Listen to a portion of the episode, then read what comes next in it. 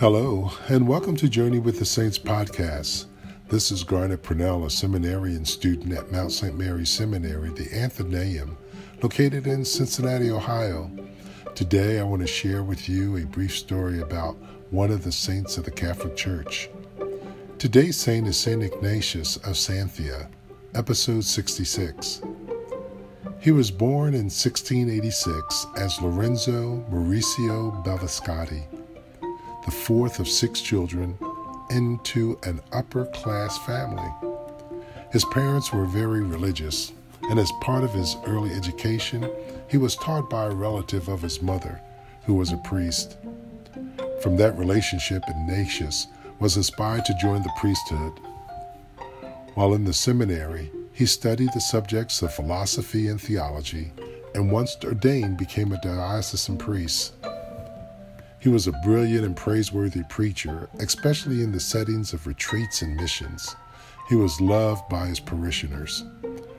After serving six years as a diocesan priest, he decided to become a Capuchin Franciscan friar in Turin. Ignatius thrived in this simplistic way of life. He grew in his sanctity and wisdom, and many of the people who he served were faithful to his calling. People would come from distances to seek his spiritual direction and to have him hear their confession. In 1731, he was sent to the monastery of Mondovì and was named the master of novices and vicar of the monastery. He would have a significant influence on the young friars.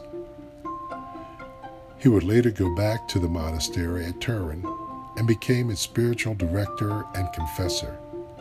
He was greatly devoted to the Blessed Virgin Mary and prayed the Rosary faithfully. Among the duties he cherished the most was to visit the sick and beg for food and clothing for the poor.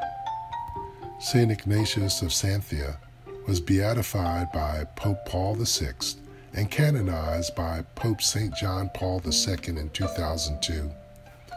His feast day is September 22nd, for more information about St. Ignatius of Santhia, visit catholic.org backslash saints or read Encyclopedia of the Saints by Matthew and Margaret Bunson.